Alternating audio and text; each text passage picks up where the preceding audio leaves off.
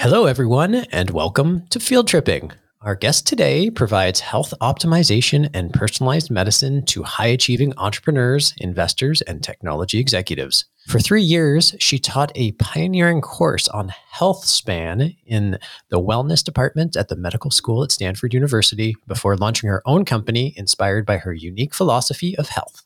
Since 2012, she has worked as an advisor or consultant to more than 50 companies in the digital health, consumer health, and biotechnology industries. Her name is Dr. Molly Maloof and she is on the frontier of personalized medicine, digital health technologies, biofeedback assisted lifestyle interventions, psychedelic medicine, and science backed wellness products and services. Her new book, The Spark Factor, is available for pre order now uh, and comes out January 31st, 2023.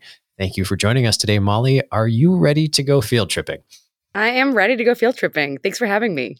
Oh, my pleasure. Thank you for joining us and uh, uh, from wonderful Sedona. I've never been, Beautiful but the Sedona. backdrop is pretty spectacular. And we're oh recording oh video because we're going to start chopping this up for TikTok. So this is amazing. Oh, great. Well, the funny thing, I, the, I went on a hike last night, and interestingly, NAD plus, is, this IV I'm doing, these IVs I'm doing here, I was like, am I, is it me or am I tripping? And my friend's like, oh yeah, a lot of people say that they feel like they're kind of tripping when they take, when they do these IVs. But the nature here alone is so stunning and beautiful that you just feel like you're on a microdose. And even though, even though you're not. I've heard that. I mean, I kind of lean into some of the woo woo energy center stuff, but I've heard Sedona is an energy center uh, or a vortex or yeah, something it's along like a vortex or something they say. Yeah, yeah we'll get into that conversation. But before we get into that kind of stuff, I want to say, uh, as we were talking about just before we started uh, recording, it's been a year since we first met briefly in Las Vegas at the Meet Delic conference. I don't know if you remember, but I came up to introduce myself, and I remember the look of bewilderment on your face when I said hello. And you're like, uh, until a few minutes later, I think you connected the dots. Um, it was a good reminder. That's right. That's right. Not, not let my head get too big uh, at the time, but I'm I'm so glad we finally got it together because I think I pitched you on coming to the podcast then, and, and we're literally noticing uh, a year later. Uh, yeah, I mean it's funny. I I definitely felt like the Delic conference was a little bit overwhelming because we had just kind of come out of you know, the, it was 2021. People were just really starting to get back into conferences, and there were so many people. And I had given this this you know um, keynote, and I was just like swarmed afterwards. And I, I I realized that there was definitely a moment happening in psychedelics. Like that was really a special point in time where everybody was like, "Oh, this movement is happening full on. This is this is going to continue. This is the beginning of something that's going to just continue to explode." And I'm excited to see where your company's going and all the great things you guys are doing and and happy to talk to you about what I'm up to as well. Let's hop into it. So, one of the things I did in preparation for every podcast is I troll people's social media to see if oh, there's great. anything interesting to talk about.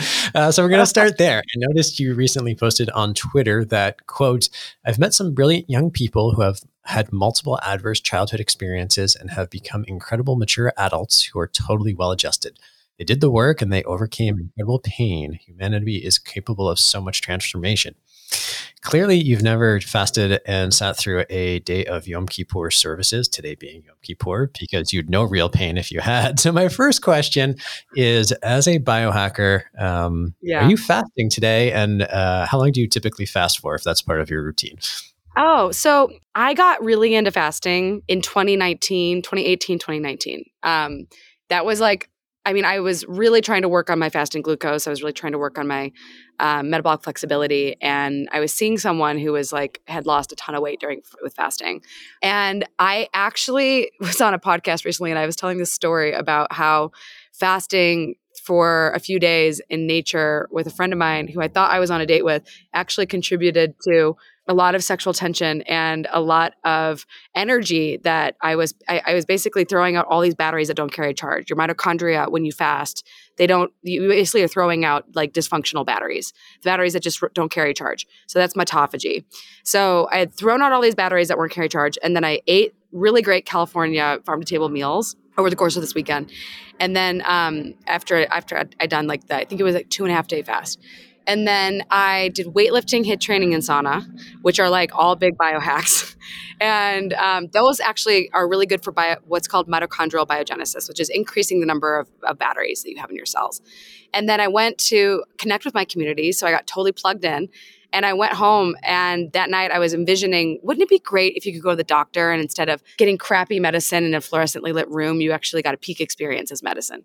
And I had a full on Kundalini awakening like massive orgasmic experience. It was just the most r- ridiculous thing. And I was telling my friends, you guys will not believe what happened to me last night after this fast I did. And I have to say that, like, I think fasting played a major role in sort of like creating um, a totally new nervous system for me. I mean, this, this like sort of spiritual a lot of spiritual seekers have always been fasting. So there's definitely something to be said about the role of fasting in personal growth and development and it's a big part of my book. I cut out a lot of the prolonged fasting stuff because I don't think everyone's really ready for that. But I do think that intermittent fasting is great. I usually fast around 12 to 14 hours a day, sometimes longer if I'm traveling. If I'm going across the ocean, um, I'll do longer fasts for jet lag prevention. So I, I do still fast, but I don't do as much as I used to in the past. But I think it played a major role in my personal growth and development. That's awesome. Uh, thank you for sharing that from personal development to orgasmic awareness. That's a, a great spectrum of things that can come out of uh, uh, a fast. Um, I'm asking this out of personal curiosity, but like, what? How, how, should you break a fast? I've read all sorts of different things, and because uh, I, I, I do intermittent fasting most days, and today being Yom Kippur, I'm uh, even though I am far from a pious Jew, yeah, do a full day fast. Um, and and what's the, what's a good way to end a fast? I guess first I'll say I'm technically Jewish, but I'm definitely not a practicing Jew.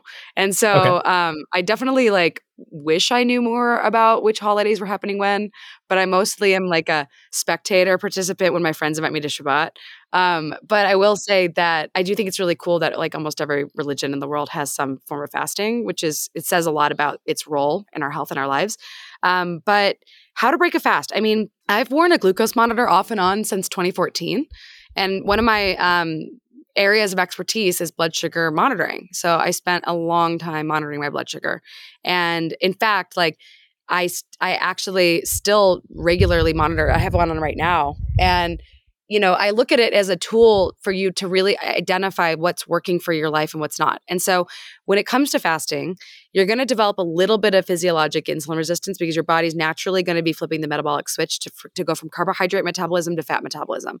So when you do that, you are basically burning fats instead of carbs, which is great because that's good for your metabolic flexibility. But it can be problematic if you eat like pancakes or waffles or something. You know, like you don't want to break a fast with something that's higher carb because you're just going to spike your blood sugar. But you won't know what's happening unless you put a blood sugar monitor on and you actually see firsthand what's going on in your in your body. So this morning I had uh, like one small little jar, like maybe like a cup serving size of um, of a smoothie my friend made, and then I had two eggs and I had some coffee with some really delicious raw milk. And I can't get raw milk where I live, but I, I never drink milk, but oh my God, I think I fall in love with this stuff. Um, so that was my breakfast. I stayed, my, my blood sugar stayed around 110, which is like a really good post meal blood sugar.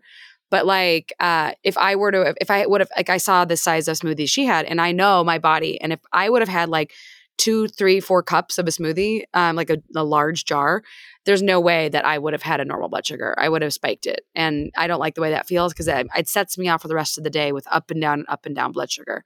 And one of the keys to, you know, consistent energy is she's keeping a nice and steady blood sugar stream. That makes sense.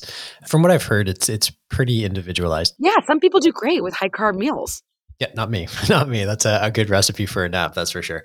Um, okay. Um, well, that's good to know. I, I try to I try to break it with like something like sort of protein and fatty um, because yeah, that's again, usually the move. Like and fiber is great too. Cool, good answer. Um, I'm doing the right thing. In reading the Spark Factor, which I confess I didn't get all the way through because I just got the advanced copy a few days ago and uh, I don't read that quickly, um, but I did pick up some good things. Uh, you talked about your journey to here and now being on field tripping, which is undoubtedly the pinnacle of your career. What was your path to becoming a doctor, a pediatrician, and ultimately a well known biohacker uh, with her first book soon to be published? Were you one of those kids on a mission from a young age, or did your path reveal itself as you went? And just as you revealed the fact that you're technically Jewish, I am feeling you may have been on this path from a very young age, whether you liked it or not. I mean, oh my God, where do I even begin? I feel like I sometimes when I go on podcasts, I have these like deep desire to let people know things that I have not told other people because I'm like, I should probably finally tell that story. But um, there's a story that's not in the book that I think I'm going to tell today. Um, but just to give the sort of cliff notes on the life that I've lived, I grew up in Peoria, Illinois, which is basically America summarized. it's like if it plays in Peoria, it's it's like a very traditional American town. I'm a very very American woman. I'm Lebanese, Dutch, Irish, Scottish, German, and as I found out when I was in ninth grade, Jewish. Even though I was raised Christian and went to a Christian grade school, so I um, wanted to become a doctor in fifth grade. I like really had a clear calling to becoming a physician, and it was almost like after a few you know pretty significant familial um just like challenges that were going on in our family like there were some deaths there were some traumas I just kind of woke up and it was fifth grade and I was like, okay, the world is not fair. Life has a lot of suffering and I need to find a way to alleviate that. And I need to be a part of that change that I want to see. And so I was like, and I'm going to become a doctor. And I started reading Russian novels and I started reading Michael Crichton. And I was like obsessed with doctors that were authors. And, um, and then I was on this path. But on that path, I remember going through puberty and just thinking like hormones are all over the place. What the hell is this about? Like, what does this even mean? Someday I'm going to figure out my, bo- my body. I get to high school, I start biohacking. I start, I start, I didn't even know it was called biohacking, but I knew that I was like really interested in how to use science to change my physiology. And I used to read popular science. And I remember hearing about modafinil, thinking, oh my God, if there was a drug that could keep me from sleeping, I would totally take it. And uh, I used to just like totally, you know, just overwork myself into the ground. And um, I guess that's something I still kind of do, but I'm a lot better about. Um, I take a lot more, I guess. I, I think I'm developing more balance than when I was young, but I used to take supplements and and I definitely was always trying to like tinker with my body um, throughout my my younger years. You know, I get to the point where I become a doctor, and I'm like, oh my god this system is just so epically screwed up. And I, i'm like my dream job is a nightmare. I don't like working in the hospital. I'm the black sheep of my program. I'm definitely not getting uh, the kind of you know treatment my other peers are getting i'm i'm constantly like hey why don't we change this about this system? And they're like no you're literally a resident. Your job is to keep your mouth shut and to do your work. And i was like okay so i'm not going to really be able to change anything in the world if i work in this system which is annoying. So i about year in i'm like finishing my internship and i'm like well technically i could technically i don't really have to do the rest of the residency. I could get my license and i could just be i could just do my own thing. Um, and so i you know i had i had an experience um, with a very potent psychedelic in okay. harbin hot springs and it's also the same the same ingredient that you find in ayahuasca. I'm sure you can predict what that is. It's a very fast acting yeah. psychedelic. And I had basically had a massive ego death experience. And it was like the first time in my life that I really, really got to the point with a psychedelic where I was totally in another realm. And in that realm, I experienced my entire life flash before my eyes. And then I experienced pre life and then afterlife. So, like before birth and after birth. And I came out of this trip like, oh my God, I only have one life to live that I know of. There may be an afterlife after this, but this is the only one I'm in this body. So I might as well take take advantage of it and really live the way I want to live and, and do what I want to do with my life instead of living life that's prescribed to me by everyone else. So I actually made a decision, which I don't recommend you do this after a psychedelic experience. I actually recommend to everyone who does psychedelics that you should really wait a, at least a month before you make a major life decision. But it was pretty clear to me that I needed to resign. So I resigned from my residency and ended up getting my license and then ended up starting my own practice and also starting to work with startups um, and starting to work as a basically doctor for hire for early stage companies that needed help with clinical strategy and product development and clinical research and scientific marketing. And that's where I cut my teeth in tech while I was working with executives because there was a bunch of people who were thinking like, I want to run all these labs. I want to hack my body. How do I do that? I need some guidance. So I developed my practice around not just fixing sickness, but optimizing health. So uh, a lot of what I do is personalized medical research, and people come to me with all sorts of weird problems that their doctors have told them, this is impossible. You're not going to be able to fix it. And I'm like, uh, no, we're going to fix it and we're going to solve it. And I've, you know, recently helped a patient with a what was considered an incurable skin condition heal. And i'm the kind of doctor that just says you can't lose hope. You have to have hope if you want to heal. And i'm also um, now a founder of a psychedelic company and um, we could talk about that as well. But that was my main journey to becoming this doctor and what this book is largely about. I love that story mostly because like it sounds like the doctor female version of of my story and and, and very really? very oh yeah because like I, I, I was on the path to becoming a lawyer from from a young age um you know, got there and realized, hey, this sucks. And uh, I was always kind of the black sheep of, of my law school and, and didn't fit in at my law firm and all that kind of stuff. And then kind of went a, a very different path, not necessarily in, in you know, uh, advising companies on, on digital medical strategies and all that kind of stuff, because that was certainly not my forte, but in the very black sheep, like I'm doing this my own way. Um, kind of experience. And actually, it was super interesting that um, just this past weekend. So I don't know if you were aware, but we've been working on a documentary. Um, that we're showing the first private screening of uh, not screening review uh, review session with with a few people next Friday uh, in today being October 5th. I know this episode won't come out for a little while, so we may have to edit this out, but I'm sharing the story. Uh, so we've been working on a documentary. Um, Irvine Welsh, uh, the author of Trainspotting, was recently in Toronto and saw our sizzle reel for it. So he's like, why don't we do 5-MeO DMT together? I don't know if that's the sub. No, you, I think you were talking about just regular DMT, but uh, so he came here and um, we did 5-MeO DMT together, which is technically legal in Canada, or at least. Oh my God, illegal. that's right.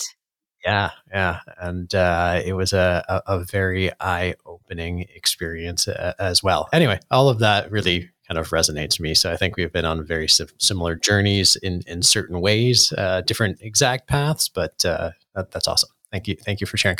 Out of curiosity, uh, that that experience with uh, the substance in ayahuasca uh, was that your first psychedelic experience? Like, it sounds to me like you had been a kid, probably much like me, very much on a on a straight and narrow for a certain point, and then just said "fuck this" and and moved off. Um, so, wondering when did psychedelics enter your frame, um, even if not to the point of being so pivotal as as that experience? So I, um, for since at least college, have been interested from a research context about psychedelics. I was in my undergraduate years in 22 to 26, 2006, and I was um, in the history and philosophy library. And one of the benefits of being in the history, like working in these libraries, which was like I'm kind of a nerd, uh, a library nerd, uh, is you can check books out for like months at a time and nobody can tell you not to turn them in because you work there and you can just keep checking them out. So I literally found the whole section on psychedelics. It was like this long. It was like this many books. It was like probably 20 books or something. And I checked all of them out and I took them all to my room and I started reading them one by one. And I was like, oh my God, these have had a massive influence on our evolution why are they so demonized? Why are they so taboo? Why do people make them such crazy things? Like, it's so obvious to me that these are like a really important part of human history. And um and I so I was really obsessed with learning about them and I actually tell everybody the same thing like don't take psychedelics until you educated yourself on psychedelics because you're really playing with powerful powerful medicine and I, I really am just I mean I'm, I'm, I'm very pro psychedelic but I'm also like just as much of a massive critic of the space of psychedelics because I think it's just fundamentally important for people to have education before they get into them. So I was like, I was like very afraid of the the concept of letting go. And I was just like, I don't know if I can do ever do these things, but I'm like intrigued by them. And in between college and medical school, I had a job and my parents were not pleased when I told them that I was going to spend my summer registering voters at music festivals for this company called Headcount. So I was like, look, I'm getting free tickets the entire summer and they're paying all of my gas to go to all of these amazing festivals and I'm getting backstage passes. Like, mom, this is awesome. and so interestingly, uh, they let me do it. And they're like, well, aren't you going to go to medical school? When are you going to get your stuff? Like, I'm like, look, I'm going to take a year off. I'm going to work in a hospital. I'm going to definitely determine whether I want to do this or not.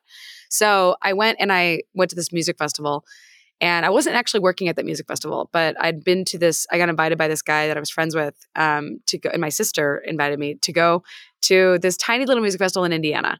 And I did mushrooms for the first time. And I remember doing quite a lot. I don't think I've ever done this much again because I've never, I, I, don't, I can't remember the last time I got that high on mushrooms. It was literally my, it was like my early 20s.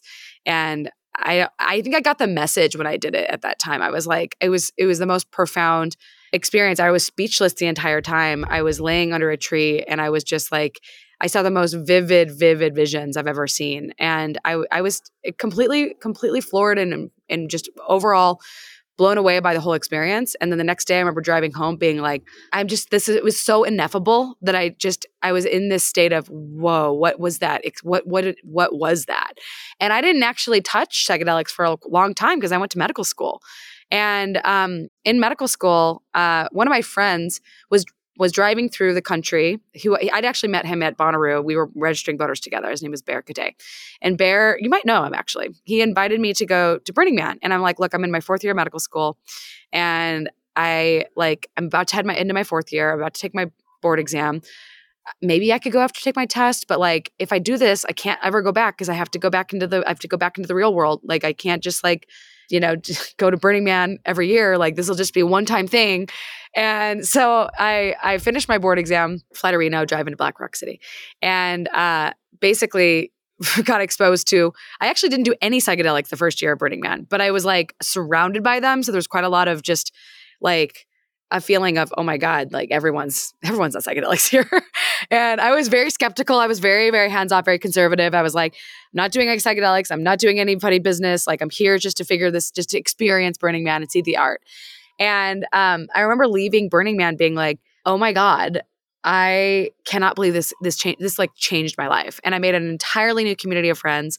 And when i was traveling around the country interviewing at medical schools and re- sorry residencies all of my Burning Man friends um, opened up their homes to me in the Bay Area. And actually, that was the reason why I decided to do my residency in the Bay, because I really wanted to be, be near people who are my friends and I wanted a community.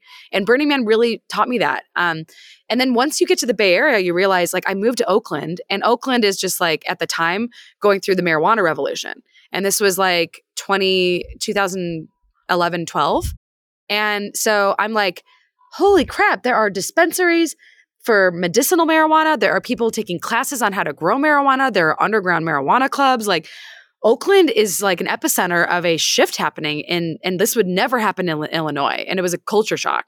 And then, like, instead of drinking, a lot of my friends would use psychedelics.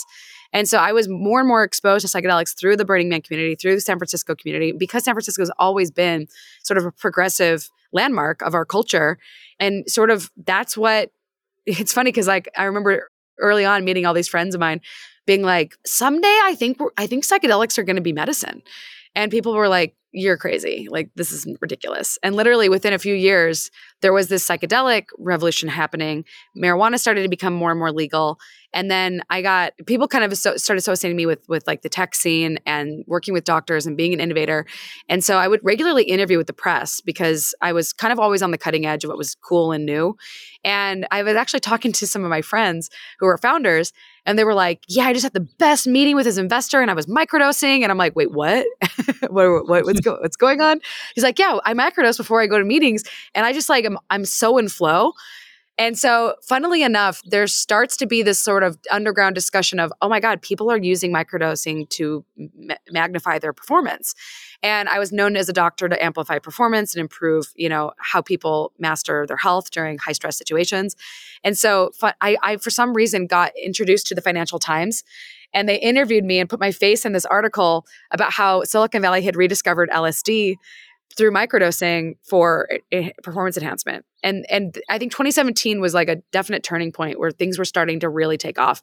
But it but then it was the pandemic that really shot everything up. And in 2020, I'd say um, you know, I started the psychedelic news hour and I basically started talking about psychedelics on the public forum of the of Clubhouse because that was where everybody was located during, you know, quarantines and um, you know field trip shows up and compass pathways and maps is starting to get a lot of traction.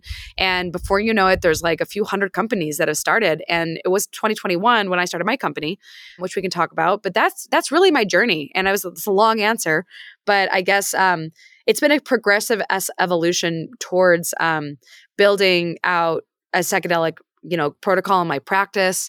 I do I, have done a, i did a small amount of ketamine assisted therapy for quite a good number of clients during the pandemic who were suffering from ptsd and depression and and um, just you know, lots and lots of people were start struggling with, you know, major anxiety. And I found that sublingual ketamine and the protocol I designed that's like very long and intensive, like 38 pages. That's when I started realizing, oh my gosh, there's really an opportunity here to to help people. So I could literally talk for days, but hopefully that answers your question. That's a great job. and thank you for mem- uh, mentioning Clubhouse. Remember Clubhouse? It was a thing yeah, right? for a very brief moment in time. It's like worth a few billion or something. For a very brief moment in yeah. time. I, I don't yeah. even know if does anyone use Clubhouse anymore. I well, it's a no shame. Idea. I built a was, hundred thousand person cl- like psychedelic club on the Clubhouse, and I can't find, I can't get these people's contact information. Just quite oh, right. annoying. Yeah. Are you still using Clubhouse? Like, do people still tune in? I think some people still use it, but we'll see. You know. Cool. Well, thank you. Thank you for for sharing your story. I appreciate it. Um, did you go to Burning Man this year? I did for three days. Okay. And probably got it? COVID. Oh shit. well, I came home with COVID, which is great. Um, but I I have to say, it's the closest to physical hell on earth I've ever experienced. It was the hottest, driest, hellacious experience, like physical experience. But I saw 300 plus of my closest friends from the Bay Area and around the world. And it, the amount of love that you, I received from just friends and fam, like that friends that feel like family was really profound. It made it worth the trip, but I wouldn't have, I mean, I just can't imagine going longer than three days. Honestly, it's just too crazy. It's like too, Vegas. Too much. I can spend about 24 to 36 hours oh, in yeah. Vegas and I need to get the F out of there. Duh, yeah, I really feel like Burning Man's like Vegas and they should just make it at the end of September instead of the end of August because it's just not healthy for people to be in 120 degree uh, you know weather um, without proper support so i lo- i mean i obviously love burning man but i don't go there for the art and and the music anymore i used i just go there for the people so it's like my entire intention the entire time was to go there and i also wanted to meet up with some of my investors and sp- i spoke at this camp called playa alchemist so i gave a big talk about my company um, and biohacking community inside a giant pyramid. So I was kind of, I, I, hate to admit this publicly, but I'm like, Burning Man was a work trip this year with like a bunch of connection with friends. But it was really just my main intention was to see people that I love. I can't wait till the IRS audits you and says like, "What's this write off for psychedelic drugs? Is is this a legitimate?" Oh no, no, no, no, no psychedelic. I actually like really didn't really did not partake a lot this year. It was not my my, my goal, and honestly, I think a lot of people probably experienced some side effects from the con- conditions. Like it was actually the least amount of partying I've done at Burning Man, which is interesting. So, yeah. Actually, I want to I want to circle back to something uh, you said earlier, and it's actually the reason I, I mentioned the experience with Irvine Welsh, um, and then I totally lost my train of thought, as happens way too often these days. Uh, one of the consequences of being in your forties, I suppose. Which I was know, we've all been through a lot last last three years. Sure have, my memory yeah. is not the same as it was before the pandemic. I mean, I think a lot, and actually, seventy. I pulled my Instagram, and seventy percent of my followers had said the same thing.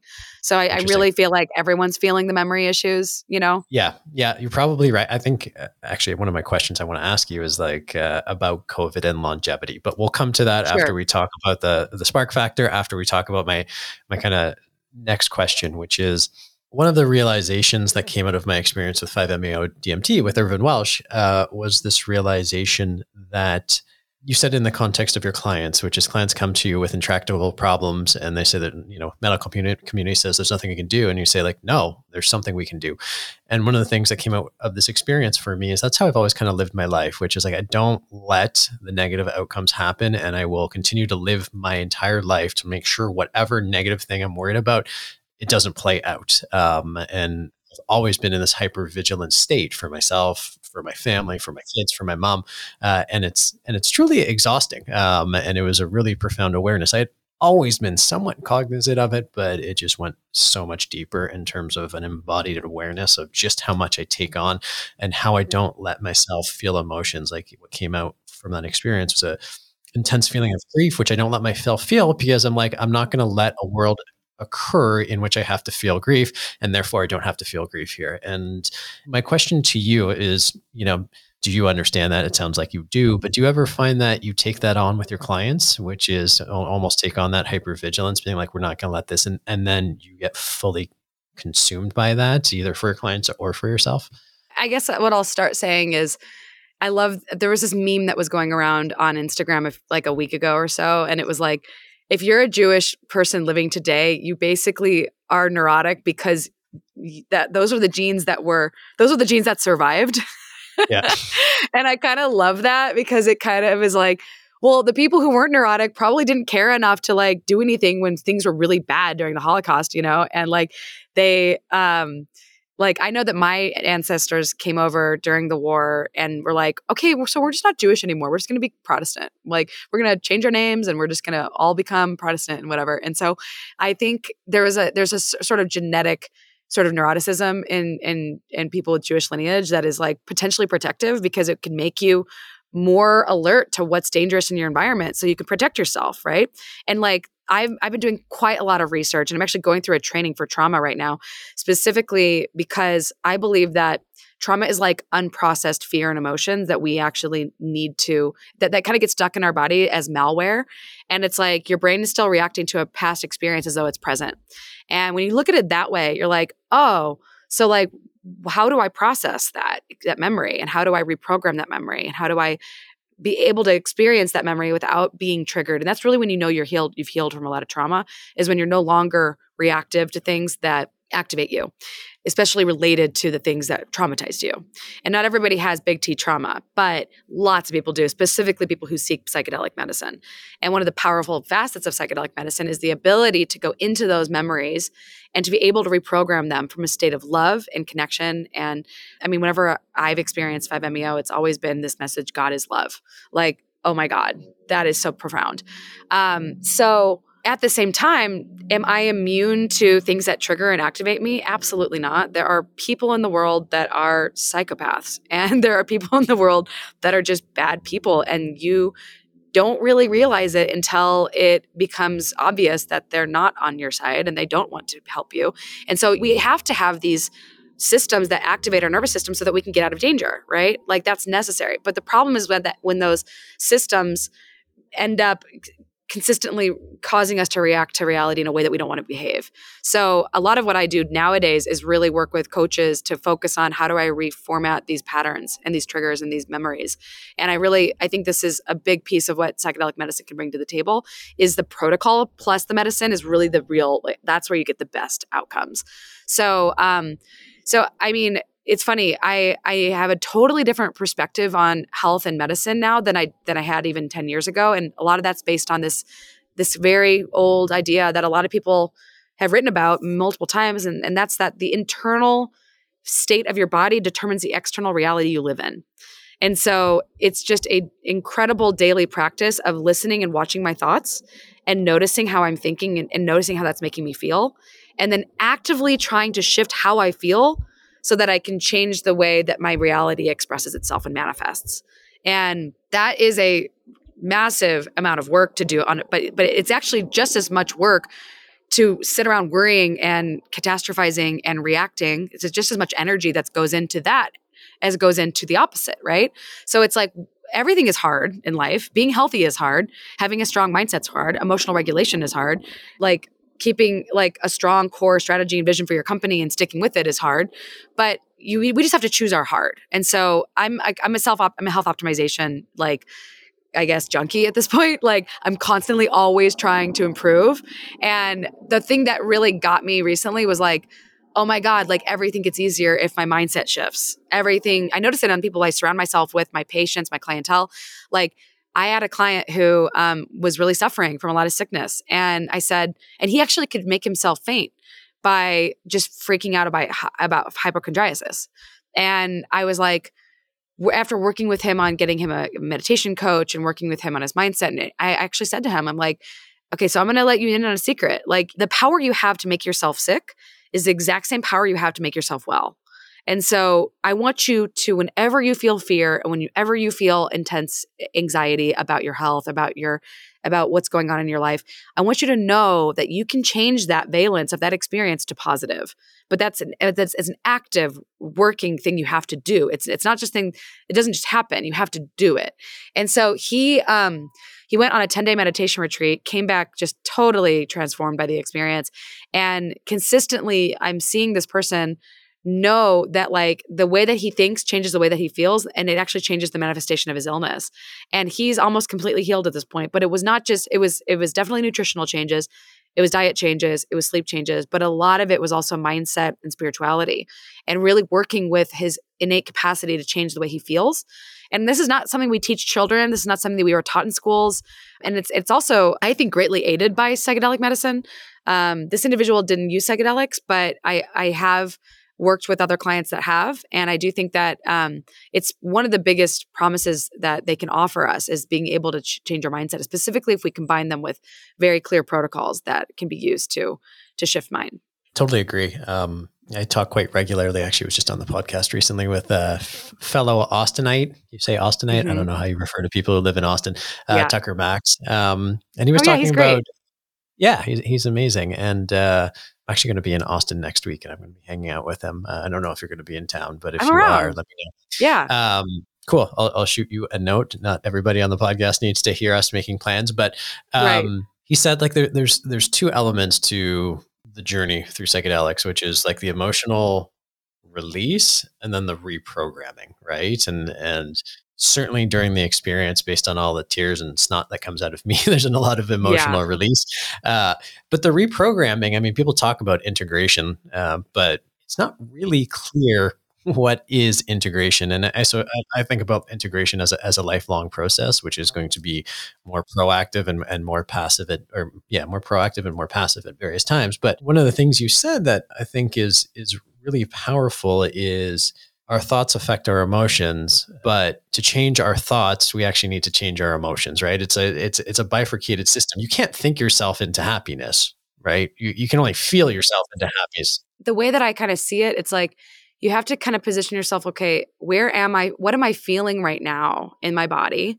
And like there's a great book called power versus force by um, this psychiatrist david hawkins who was he had a spiritual awakening after he had a near near death experience. And um, he basically has this whole scale of like consciousness from like shame and guilt and fear at the very bottom to like joy, peace, and love at the top and enlightenment. And so I know what it feels like to feel fear. And I feel it in my my neck and my upper back. And it's tension and it's tight and it hurts. And it really can cause physical pain. And so like I do think that like the thing that's beautiful about psychedelics is that it can do a lot of fear resetting for you if you do it properly and you're in a safe location with a, it's good to have a centered mindset going into a psychedelic experience, but you want to be in a location where you feel completely safe and you want to feel surrounded by love and people that care about you and people that you trust um, that to me is like the set and setting is is just undeniably fundamental to a good outcome. But you have to be able to be okay with whatever comes up and to be able to like surrender to whatever experience no matter if it's positive or negative like know that you're going to get the medicine you need. And, and like during the pandemic i was very close to burnout. And i definitely did a mushroom trip and i cried for like half a day. And i remember thinking oh my god i needed to do this because i needed to like connect with myself and just apologize to myself for being so hard on myself and expecting so much from myself and not really giving myself the recovery I needed. And it was like a profoundly beautiful experience. But it's not just enough for me to tell myself that. I actually had to change my life. I had to change the way I was living. I had to change the way I was working. I had to give myself more rest. I had to start increasing the carbohydrates in my diet. I was eating too low carb. My body needed more consistent meal timing. You know, with biohacking, you can't actually really do a lot of the hardcore biohacks when you're close to burnout. In fact, that's probably con- contraindicated. And so I had to get regular meal times. I had to give myself a lot more recovery. I had to stop working on weekends. I had to spend more time with my family. I had to change my supplement regimen and I had to make a lot of changes. And to me, integration is like saying, oh my God, I had this aha moment in my psychedelic trip. What am I going to do about that? What is going to change about my life? What needs to what needs to change? And so I actually regularly keep track of aha moments, big insights, advice from friends that are practitioners, that are spiritual experts, that are psychologists, and I'm always taking in all of this information. And then every every full moon and new moon, I set very clear intentions. Okay, what am I going to work on over the next two weeks to improve my myself, to to develop, to to make these changes that I know I need to make in order to become a healthier, happier human. And sometimes it's like the last month was I need to recover from COVID. I need to get back into my energetic, highest energy state. I need to do, I need to in- implement some real physical health changes. But I also was like, you know, in order for me to accomplish all the things that I need to accomplish this year, I need to find more balance. I need to find more harmony. I need to find there were some relationships that were no longer serving me that I needed to say goodbye to. And I needed to realize that I needed to surround myself more with the people who make me feel good and really make me feel safe and nourished. That is what integration is about. It's like it's transforming the the things that you learn in your experiences and making them come into fruition through your your day-to-day life. Um, lived life experience. I think that's totally on point. And I think the only thing I was trying to get at is to remember that a lot of it is about feeling and not thinking. Yes. And I think in our society, we try to think our way through a lot of things when just like taking a moment when we're when we're thinking negative thoughts and feeling anxiety. Yeah. To, instead of go to, oh, I should just be happy and not worry, maybe shift to like, let myself feel love. Let, let remind myself of those moments where I felt love, and then I can shift. So it's it's kind of like a box breathing pattern almost. What I'm learning from all these trauma experts is like, you know, things that really eh, there's obviously like the hardcore life traumas that happen to us, but then there's these like like day-to-day things, these relationship injuries, these social injuries that we experience that can feel traumatic too, right? And so we're going to feel things, things are going to come up and we're going to have these negative emotions.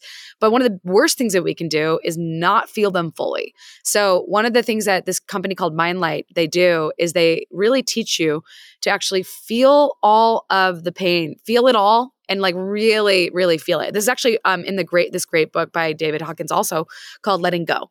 And you you go into the negative emotion and you actually let yourself feel the full expression of it like the full intensity of it the full amount of anger the full amount of grief the full amount of of sadness and then you just like actually go through the process of what's called letting go you say okay i'm going to feel everything and i'm just going to let it go. And then you actively afterwards are like well what now i'm going to actively work on feeling joy. I'm going to do things that create more joy. I was like you know what i'm doing a lot of is working a lot and you know what i'm not doing a lot of? A lot of is is enough play. Like even at burning man this year i like definitely was not i was like mostly i felt like i was kind of like on uh, for work reasons. And it was like okay i didn't actually play enough. And so in a, in a week um, i'm actually going to austin city limits next weekend which i love music festivals. And the weekend after um, i'm going to an adult summer camp. Because i was like if i want to feel more joy then i need to play like a child. Because you know what? Playing like a child makes you feel is joy. And so sometimes it's actually embodying the emotion through activity and like getting into our bodies that can actually help us feel differently. When I was in the worst of COVID, I was like, oh my God, if I'm laying in bed for a week, I'm just going to be stagnant. I need to get out of my bed and I need to go and, and do something. So I went and I went and got ozone. And I was like, okay, this is great. You know, I just getting out of my house and getting ozone treatments, like this is good. But I was also noticing that through the COVID experience, I was starting to have some fears come up. I was like, I'm gonna, what if I get long COVID? And then, and I was researching COVID. I'm like, oh my God, a lot of people who have COVID end up with like psychological problems, psychiatric problems afterwards. They end up with like chronic fatigue. And I'm like, and I know so much about viruses and chronic fatigue. And I'm like, oh my God, what if I end up with chronic COVID? So I was doing a lot of fear looping. And I was like, you know what? I'm not going to let myself feel this way. I'm feeling a little stagnant in my house. I'm going to fly to LA. And after two weeks of, of recovery, I was like, after one week of sickness and one week of recovery, I was like, I'm going to LA. I'm going to the Biohackers Conference. And I felt so much better just being around energetic people and energized people. So you can change the way you feel also by your environment, by changing the people that you're around, and then by actively deciding I am not going to feel, I'm not going to let myself, I'm not going to let this continue to, to get worse. I'm going to actually just do things that make me feel good. And being around people makes me feel good. Just like changing my mindset, being around people that I love and care about, my friends, just having real connections with people. So don't underestimate the power of just like changing the people that you're around and just changing up your environment to actually like shift your your physiology as well free your mind and your ass will follow uh, george clinton no i think that's i think that's really totally on point I, I, remember at one point in my life probably the most depressed i've ever felt it was when i was articling uh, to become a lawyer and i hated my life and and i had this realization that a lot of happiness just comes from feeling like you're making progress towards your goals, regardless of whether you achieve them. And so just taking a step in the right direction, whatever it may be, being like, I need to get out of my house. I want to play in a band again. I don't want to be a lawyer or a doctor I don't need to get there, but as long as I'm taking steps towards it, there's a, a there's a lot of happiness in in, in that as well. So I, I, appreciate those insights. Thank you for sharing. I had a question about psychedelics and love and connection, but maybe we'll come to that after. Let's talk about your book. Uh, what inspired you to write The Spark Factor? Funnily enough, I'm in the Bay Area. And you know, I've developed a reputation as like a doctor who knows a lot, a lot about innovation and a lot about health.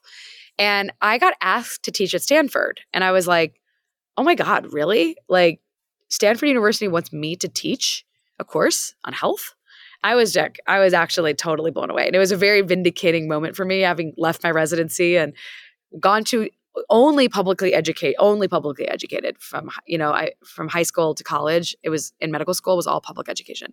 So when I was like oh my god an Ivy League institution wants me to teach this is crazy. So I went a little bit overboard and I went and I basically just did an enormous amount of research to really put my thoughts on paper and to really try to create a core philosophy of health that I could, you know, basically explain to students was a theory of health span extension.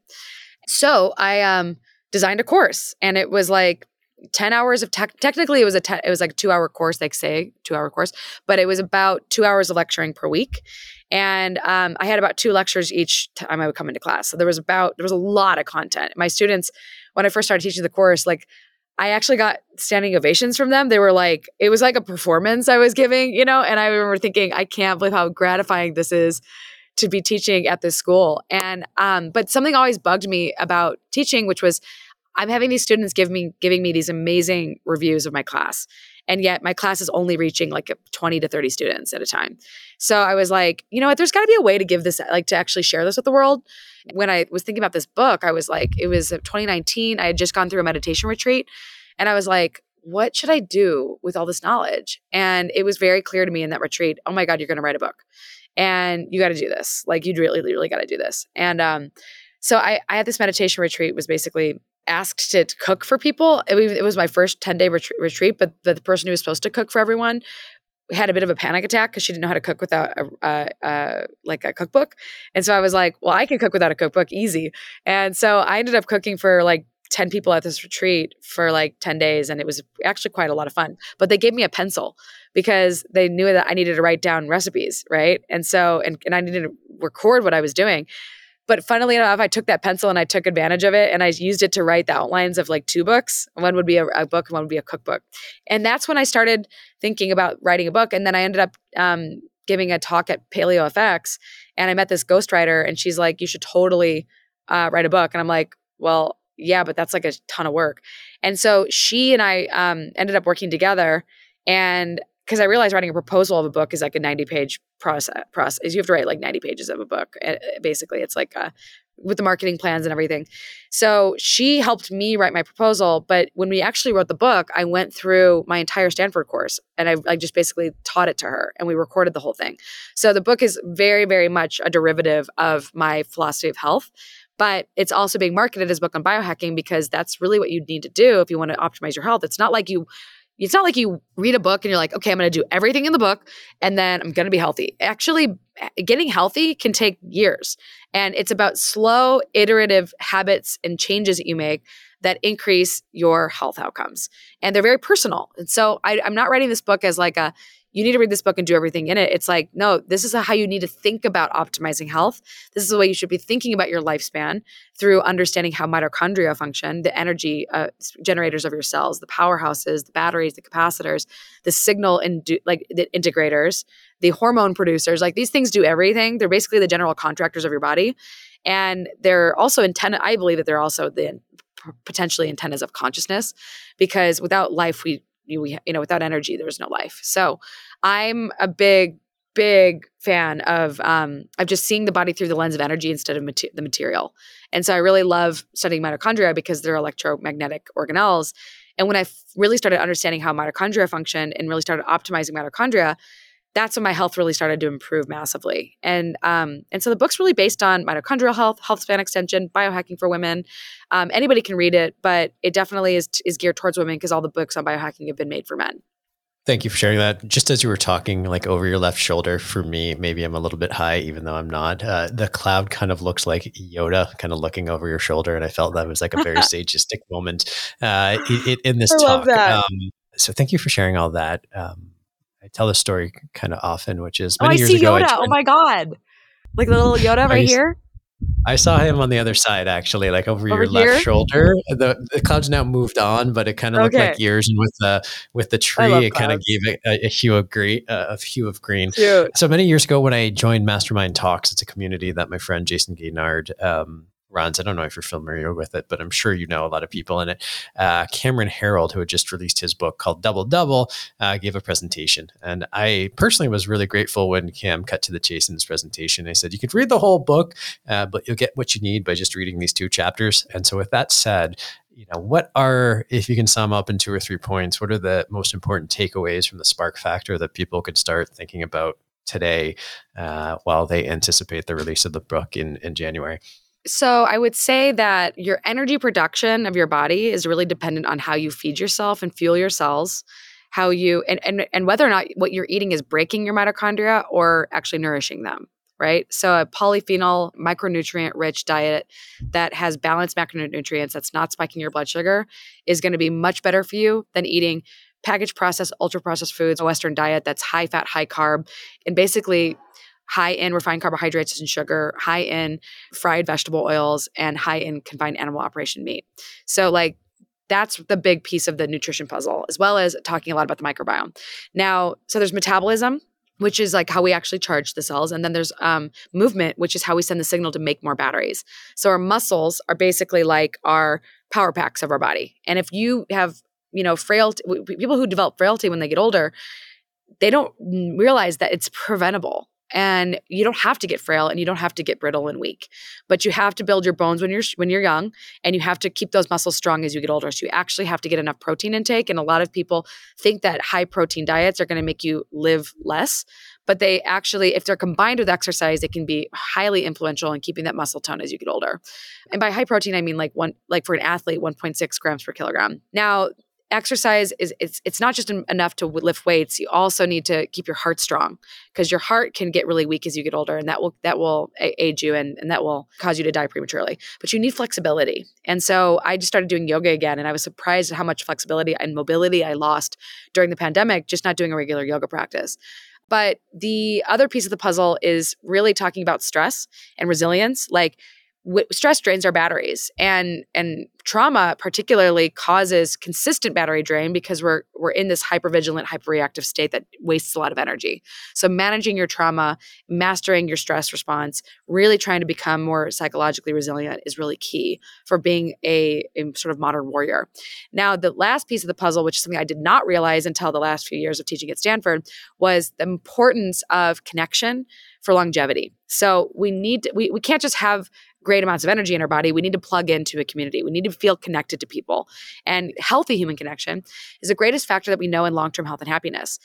Toxic relationships will age you faster than anything. I've literally spoken to multiple people who've had traumatizing work relationships, really challenging personal relationships and divorces, and they have had major health breakdowns. You cannot underestimate the power of relationships to improve your health or actually degrade your health. And so when I recognized that, I was like, oh my God, this is seriously important that we talk about. So I really I talk about love a lot in the book, but um, for women, just to kind of just tie, tie it all together, there's a lot of things that you can do to biohack your way into better metabolism, better fitness, better stress, better sleep. But a lot of the things that women are doing that are biohacks are often taught by men. And so women have to be a little bit more careful with how we do ketosis, how we do fasting, how we do metabolic flexibility training, how we train our bodies, how we fuel our bodies before training, how we listen to our bodies throughout our cycles to really really tune in to what uh, what we need because our hormones are much more delicate than men's and they're actually more responsive to the environment in order to actually protect humanity and keep the, the tribe alive. So women's hormones will shift more acutely in directions we don't necessarily like, but are that are that are actually adaptive to survival. And and that's important to understand because we can't stress our, we, it's really important not to overstress the body as a woman, but um and so like really listening to your hormones. So then i talk a bit about sexuality because i think that it's something that's under um, discussed and i think it's fundamental and important to existence and i think it's really one of the driving creative forces of existence is our sexual spark. So i talk a bit about that at the end in the last chapter last last few chapters it's a lot of takeaways. It's a pretty comprehensive book. Yeah, that that sounds pretty thorough. Uh, I think I got the uh, Tony Robbins, Peter Diamandis Health Span. Was it called Health Span? Um, oh yeah, uh, they've got a book on um, on longevity, I believe, and health span. Yeah, that, that's exactly right. Anything of note on, on the sexuality chapters? It sounds like very juicy content, and I don't know if you're le- leaving that a little bit vague uh, because it's really good content, or I think my next book that I write will be largely based on um, sexuality, love, and attachment, um, because I accidentally became an organismal biologist, which means I started really studying biology from those first principles um, perspective, which is that we are here to gather energy and resources so that we can stay alive and that and we are here to connect with others so that we can reproduce whether we have kids or not or make companies. So like we are here to create and we are here to connect and this is our biological imperative and this is the one of the most fundamental truths of existence. And when you see the body through that lens it changes the way you see the world. And i started my company adamo bioscience because i really wanted to I, I really wanted to explore the science of love to figure out how love can heal and is there a science of measuring it and how can, how can we amplify it but under underneath all this research, I was like, oh my God, love is not always this beautiful thing. It's actually sometimes very toxic. In fact, there's there's unhealthy and healthy love. There are people who like stalking is an example of unhealthy love. Um, domestic abuse can also be a, you know you someone may say they love you but they can, they can abuse you and so it's really interesting when you start looking at love with this deeper complexity you realize that like when it's really healthy and nourishing we can have these incredible, incredible experiences with others. And I personally believe that when you feel safe with someone, when you and there was this, you know, Aubrey Marcus's um his wife Vylana recently released a single that's really about this topic, which is when you feel completely safe with a man, you are able to fully let go and fully experience your total bliss. But the biggest problem for women, I think, that inhibits their ability to feel their full range of, of sexual pleasure is they get it in their heads. There's quite a lot of women who have trauma. One in three women are sexually assaulted. One in four are abused as children, and one in three one in three are raped as adults, um, or in their lifetime. So one in five, and so these numbers are pretty staggering. And any woman who has sexual um, trauma basically has a 60 to 80% chance of having sexual dysfunction. So there's quite a lot of women out there that are actually not having fully actualized sexual experiences because they have their bodies are in a state of hypervigilance and threat. I didn't go deep into this in the book, but I, I talk a lot about how people are not doing a good enough job talking about consent, talking about what they want, talking being able to even talk about sex because of cultural influences, because of religiosity, because of the way that we were raised as women to be told that sex makes us dirty or like flawed in some way. There's a massive pleasure like discrepancy between men and women, specifically because women are told they're not supposed to have healthy sex lives because if they do then they are you know basically labeled you know in derogatory terms. Whereas a man is told that if he doesn't have a very healthy sex life that he is somehow deficient. And so now we have this imbalance of men and women men feeling like they're undersexed women feeling like they're not allowed to have sex. And i really think that we and I'm just going to state this publicly, like it is time for us to have a sexual revolution again, because the psychedelic revolution happened in the 60s, so did the sexual revolution. The problem back then was that everything was pure chaos. We have an opportunity to bring structure into the psychedelic space, and we have ability to, we have an opportunity to bring safety, trust, and love into sexuality. And giving people not just not crappy sex, which is what most sex what most sex therapy today basically just takes you from having un, unsatisfactory satisfactory sex to like generally having okay sex. But what I'm interested in doing is how do we get people to have like extra like extraordinary sex?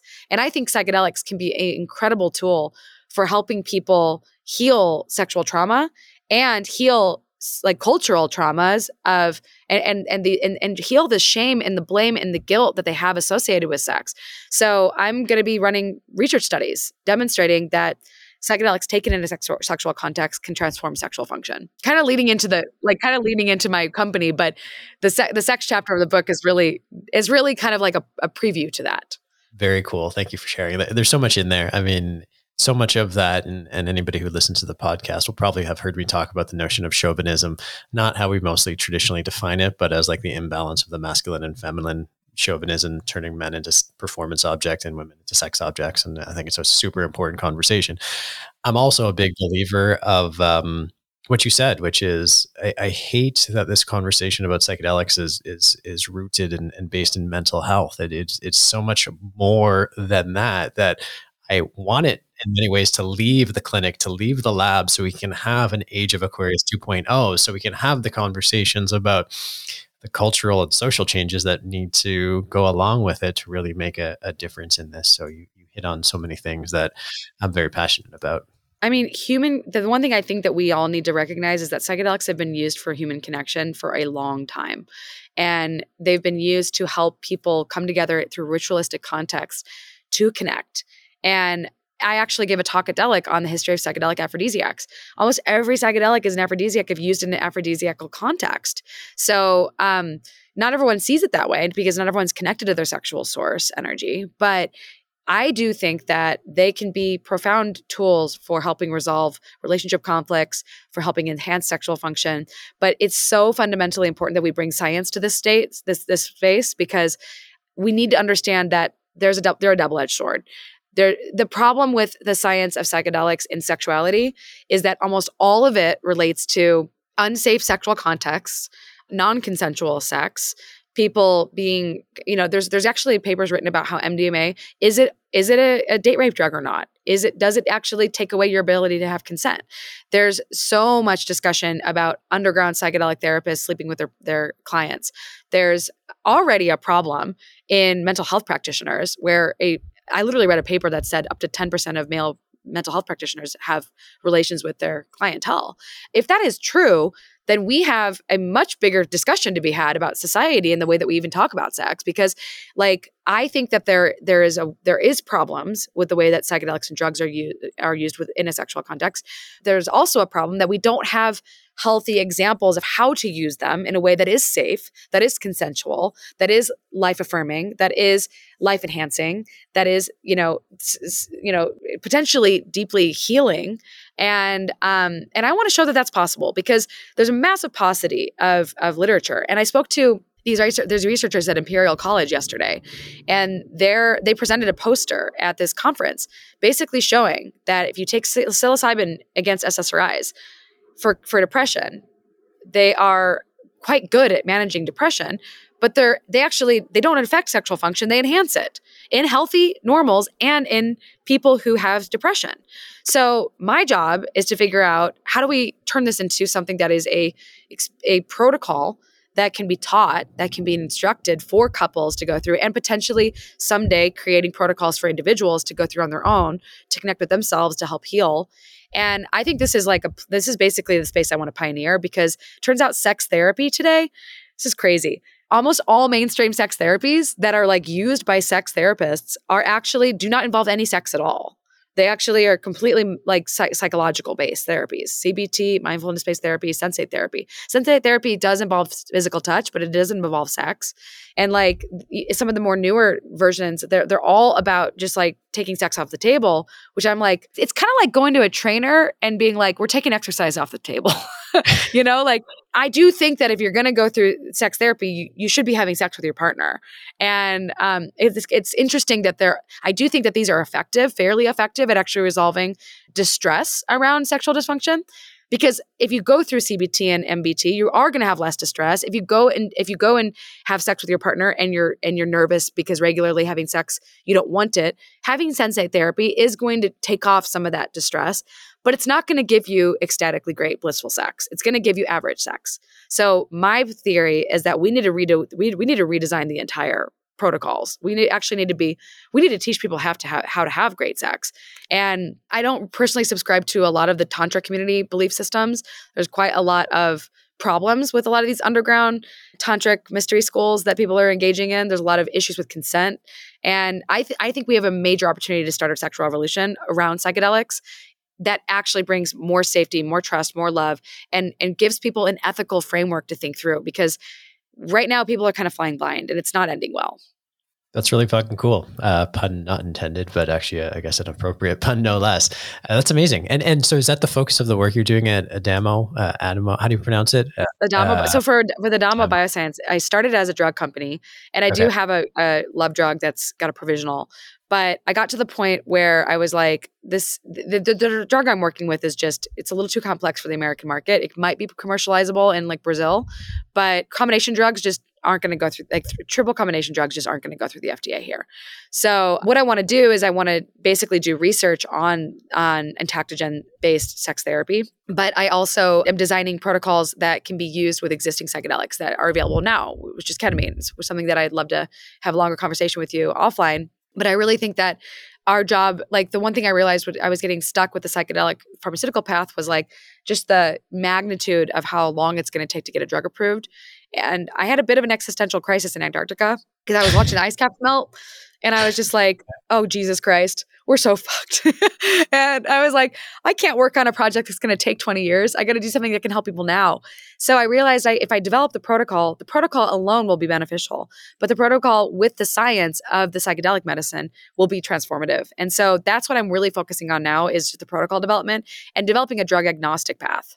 Have you read uh, Recapture the Rapture uh, by Jamie Wheal? Yeah, yeah. So someone told me literally yesterday to to look at his study he designed. So I'm friends with Jamie, and I'm I'm going to be following up with him on this. I mean, I, I've read most of the book. I haven't finished it yet, but I, I think it's pretty insightful. I think there's a, a lot of good thinking uh, that goes into in, into all of that. God, there's so much uh, so much here, but like that's such a good place to like end on a such a positive note that uh, don't know if I want to. Actually, I'm going to go to this question, um, which is shifting gears a little bit. I had a whole bunch of questions. I'll just kind of frame them and, and maybe you can touch on them, but we don't don't necessarily have to go too deep. Which is, I'm call it a, an, a biohacker enthusiast. Um, in many ways, I, I I'm wearing an Apple Watch. I had a Whoop strap. I have a Lumen, and I follow a lot of this stuff. You know, I followed like Dave Asprey for a while until I think he went off a, a little bit of the the deep end on, on certain things. And one of the things I, I find that like I kind of got stuck on is creating more anxiety than benefit. Being like, oh, can I do? Is this okay? Is this not okay? Like you talked about, like you know, uh, industrial meats. It's like, well, um, carbs industrial like it becomes impossible and it can also increase like the anxiety especially as we move Right. more more to a, a kind of digital conversation so i'm pivoting it from there to something else but it, it kind of straddles which is in your book you talk about and you use the line ancient genetics and modern bodies and i found that line really interesting last week we had an author david Sax on the podcast talking about his new book which is called the future is analog which is an exhortation um, to question whether we want this actual digital utopian future that we seem on the inevitable crash course towards. And so the question I wrote here is if you could wave your magic wand, what would you change in our societies? So, like the insights, the awareness, the tools, all that kind of stuff to make sure we're doing a, a better job of, you know, living with our ancient genetics and in our modern bodies. And yeah, would I it- it- change? like, it- yeah. And, and it's like, it's kind of like, it also goes back to the question of like, you talk about optimizing and in ways it sounds great on the other hand it seems like a relentless pursuit of chasing something that is an indefinable goal and, and it's one of the things i kind of struggle with Well, you need to have definable goals. You really need definable goals. And that is something that most people don't have. And so definable goals is key. But I don't, I mean, all of them, 80% of the of, of diseases that we see are preventable in America. And almost all of them are metabolic in nature. And they're very much tied to our lifestyles that are out of sync with our ancient genetics.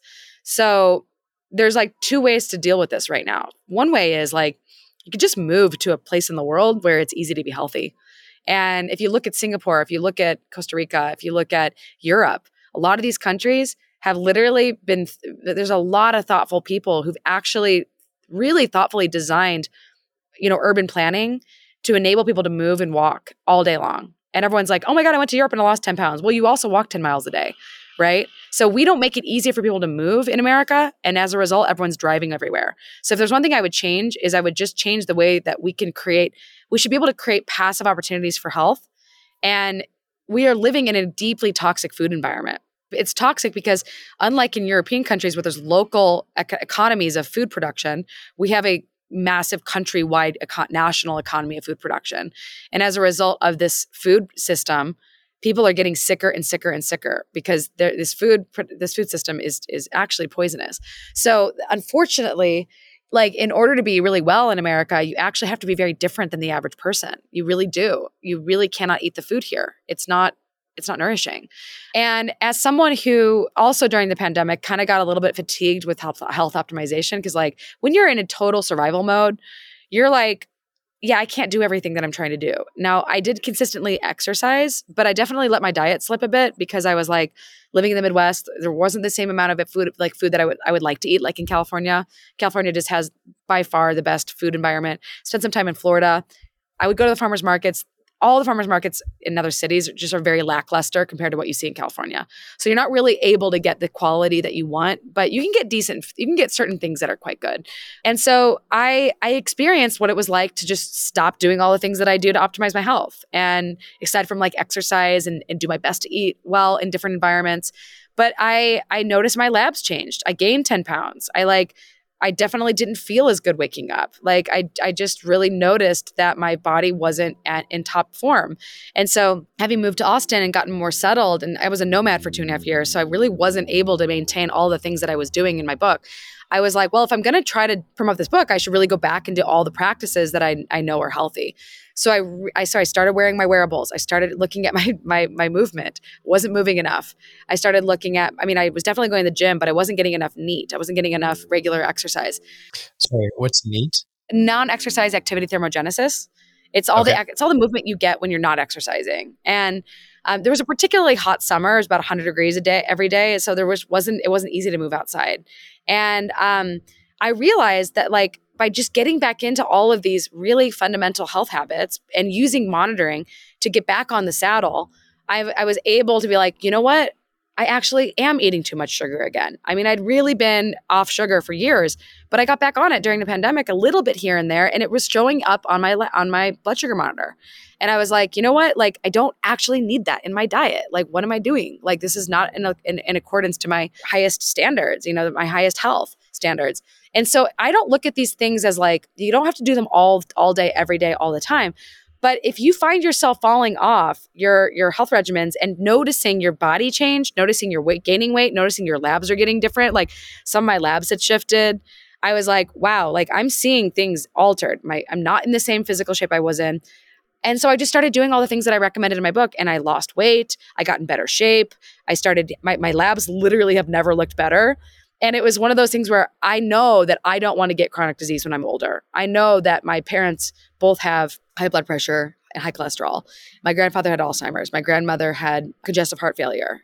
She was literally sedentary for like many years because of rheumatoid arthritis, and her doctors told her not to move her body. Another one of my grandmothers became frail after an accident. Now she's in a nursing home. I don't want that to be me.